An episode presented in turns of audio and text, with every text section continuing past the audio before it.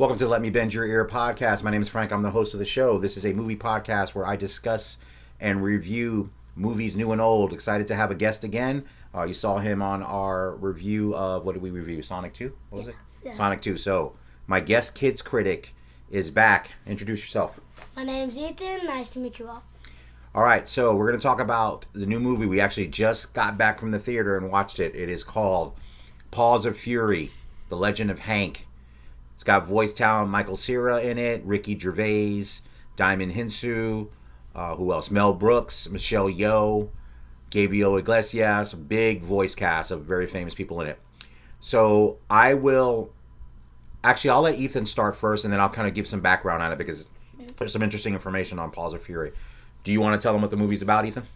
Well, the movie's about this dog who lived in a town where there weren't really nice dogs. So he went to this town where no dogs were allowed, only cats. And um, he wanted to learn how to be a samurai. Good start. All right. So yeah, so Hank is a dog that's kind of bullied where he lives. He ends up going away because he wants to become a samurai. He ends up meeting a samurai, a former samurai, voiced by Samuel L. Jackson, who it turns out uh, was a samurai that saved him from uh, bullies in his neighborhood. So Ricky Gervais is the evil cat because this is a village or a world of cats, and he is trying to get rid of this little town so he can make his kingdom perfect before the Shogun comes in. The Shogun is voiced by the great Mel Brooks. Now, quick aside regarding the movie, I was reading about it, but then I saw it today. If you, for the adults out there, if you're a fan of Blazing Saddles, the Mel Brooks film, this screenplay is based on Blazing Saddles. So there's a lot of references to the movie, and actually there's story credits to the original screenwriters of Blazing Saddles. So just an aside, there's a lot of visual cues, and there are some things that they, they take directly from uh, Blazing Saddles for this kid's story. So anyway, uh, Hank meets uh, the samurai, and he goes through the training to try to protect the town. Uh, Ricky Gervais appoints Hank to be the uh, samurai because, of course, he has no idea how to be a samurai, and he wants to wipe this town out. So that's the basic story of the movie. I'm gonna have Ethan talk about what we're gonna do usually in the, in the podcast. Ethan, what I do and what we did last time. Why don't you tell everybody out there what did you like about the movie? What was good about it? Uh, what I liked about the movie, well, not a lot of people might agree with this, but I liked Hank's attitude on becoming a samurai. Okay, what about his attitude did you like? Why, why did you like it? Well, one, he was kind of funny because it was like, so I liked it that he wouldn't give up and he kept falling, but he still didn't give up. He kept getting up. All right, what else did you like about the movie? Well, I also liked that um, that former samurai um, helped him against the bullies, and that Hank um, Hank was supposed to be the samurai. So All right. So yeah, I liked. Uh, like I said, the voice talent was good. There were some funny moments. So the th- uh, thing about an animated movie is, is it funny for kids and for adults? For kids, it's definitely targeted for kids. It's good. There were some things that I found amusing about the movie. I love Ricky Gervais, the comedian who is the bad guy here. He's fantastic. His stuff's funny. I'm sure he threw in jokes on his own. He was hilarious. So if you're a fan of Ricky Gervais, his voice work here is really, really good. Samuel L. Jackson is always funny, regardless of what he does. So he's fantastic as well. So, like I said, the voice talent was really good. I mean, the animation is great. I mean, most animated films nowadays are pretty, you know, with the computer animation, the animation's always good, high quality. Some things look very realistic, uh, you know, kind of that, that, that style of animation. Uh, and again, there were some inside jokes. And, well, actually, before I get started, what didn't you like about the movie? Is there anything you didn't like, Ethan? let's. Okay, can I have a little more time? All right, we're gonna go back to Ethan. All right, so I, there's one thing Ethan told me in the theater actually that he didn't love. So they make a couple of ins- they make a couple of jokes referencing the fact that they're in a movie. So if you know Blazing Saddles, Blazing Saddles has a couple of scenes where it kind of breaks the fourth wall, so it talks to the audience and kind of it it it, it uh, tells the audience that it that it knows it's a movie. So in this film, what happened is there's a couple of references to the running time of Paws of Fury. So they kept saying, "Oh, it's an 85 minute movie. We got to get to the point." Blah blah blah. So they referred to it a couple of times, and Ethan actually did not like that. He it kind of and the way he explained it, which is actually a, a, pretty good critique, is he said that it took him out of it being a movie. Right? Isn't that right? So yeah, he didn't like the fact that they pointed out. Some people think that's funny. I thought it was amusing, but Ethan didn't like it because it took him out of the movie itself. And then there's a scene that that's actually from Blazing. There's a couple scenes from Blazing Saddles, but the one where they come through the screen, there's a big there's a big sumo cat uh, that's voiced by Djimon uh, Hounsou, and uh, he comes out of the screen into a theater. Uh, and then I think Ethan thought that was funny, but that was a direct. That's one of the direct references uh, to Blazing Saddles. So the story's pretty much the same. Somebody comes into town. Of course, in Blazing Saddles, it was Gene Wilder's character. Here it's Hank, and then he comes to defend the town, and he gets as, as assistance from the former samurai. Go ahead.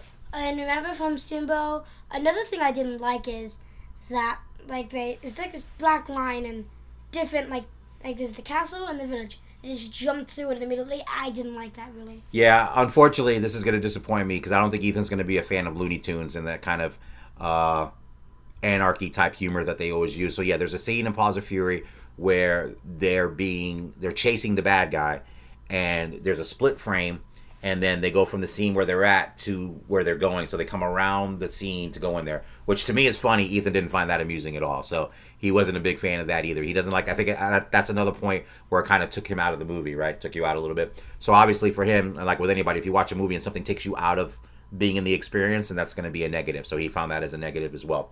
Did you think, and I always talk about this too, Ethan, did you think the movie was too long, too short, or was it just the right uh, amount of time? I'd say it should have been a decent hour. What What do you mean, shorter or longer? Never mind. Because you said it was over too quick, right? Yeah, I did. I think I think it should have been longer Mm-hmm. because most movies I watch are longer than eighty something minutes, eighty five minutes. 95 minutes. Well, yeah, you got to remember too, though. You watch Marvel movies, which a lot of those are really long, and kids' movies are a lot shorter because you know why they're shorter, right? No, Because little kids watch it, they don't have that big attention span. They I- can't. Well, you do. You're not a little kid, but a four year old or a five year old is not going to be able to sit for two hours or two and a half hours. One, they're going to probably have to go to the bathroom three times, and then they're going to be fidgety. For for surprise, I didn't have to go to the bathroom at all. Though I drank a large icy. You did good, actually. Yeah, you didn't have to go to the bathroom. Mom Alright. trained me somehow. Very good. Basically, she just potty trained your eight year old. Oh, very good. Okay. All right. So, uh, what I didn't like about the movie, I'm trying to think of anything I didn't like. Um, I can't really think of anything specifically that I didn't like. I mean, it's a, I guess it's far. We'll get to our review in a moment, but it's basically, you know, it's a, it's a standard kids movie. I thought there were some parts of it that made me laugh. Um, it's not a classic movie, but there's not anything I can really point to that I thought that I didn't like. Um, you know, like I said, I think it was an amusing. There were some parts that made me laugh, and like I said, when I have the frame of reference of Blazing Saddles, there's a couple of specific scenes. If you know Blazing Saddles, that are referenced in Paws of Fury, that I think will make adults laugh. I think most most kids aren't going to get it because they haven't seen uh, Blazing Saddles aren't are aware of Mel Brooks's work. It was fun to have Mel Brooks be a voice in the movie, so that was kind of fun. So if you're a fan of Mel Brooks, he's in there. He does his voice. Uh, he voices the Shogun character in the movie, and he was pretty funny actually. And uh, again, it's, it's it's it's a harmless kids movie. It, it teaches kind of you know it's, it teaches good messages about teamwork and and and not giving up and dedication and kind of stuff like that. So it's got positive messages. And then of course there's the potty humor. There's you know there's farting humor. There's a giant toilet literally in the movie. Which yeah, he was already laughing. So there's stuff juvenile humor for kids and, and adults that have juvenile humor. So uh, all of that is is really good. Um, and I think that's all we have for this movie. I think I want to squeeze in another movie because we haven't been on very long. Um, let's go ahead and give our review Van Gogh reviews for this one. Uh, I'll let you go first, Ethan. How many out of five Van Goghs are five stars? How many do you want to give Paws of Fury? Three. Three. Three out of five. I'm gonna give it. I think I'm gonna agree with you, Ethan. I'm gonna give it three out of five. It was it was decent. It wasn't great. It wasn't one of the best animated movies I've ever seen, but it's watchable. I think if you take your kids, they'll enjoy it. Or if you wait till it comes on streaming, that's fine as well. So yeah, I think I'm, I'm with you on three Van Goghs. What was the movie we watched a couple of weeks ago that we didn't review? Uh, Because you said you didn't remember. I'm gonna try to bring it in. We're gonna do a double review here. What um, have you ever reviewed Clifford? No, no, no. It was a couple weeks ago. What did we just see a couple weeks ago? What did we see? Minions. Minions. There we go. Okay. Bonus, everybody. Minions: The Rise of Gru. We're gonna talk about that one. We were gonna do a, re- a recording uh, a couple weeks ago when we saw it, but we didn't have time. Just we didn't have a, a time. But we're gonna do it now. Um, do you remember the story, Ethan? Sort of, yeah. Go ahead. Why don't you tell them about Minions: Rise of Gru? Well, if you've seen the first Minions, uh, I think most of you have. Um, um, Gru finds the Minions by stealing the Queen's crown, and then now it just jumps into this new movie.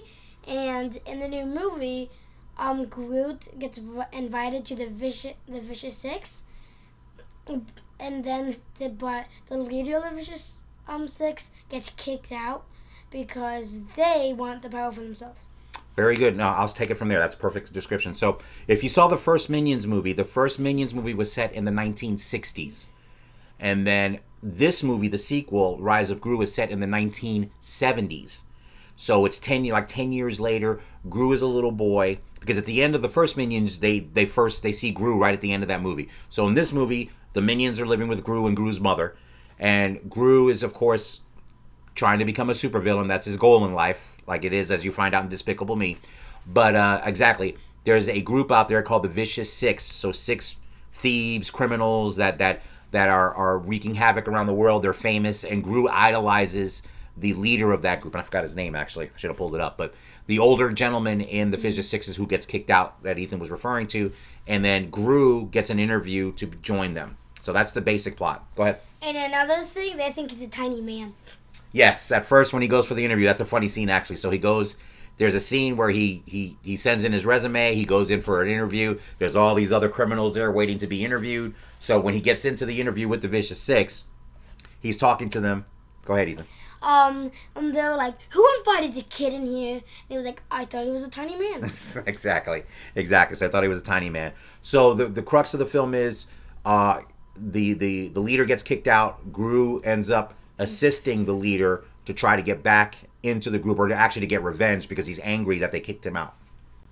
oh, and another thing, um, in the first movie, it actually doesn't say he wants to be a supervillain.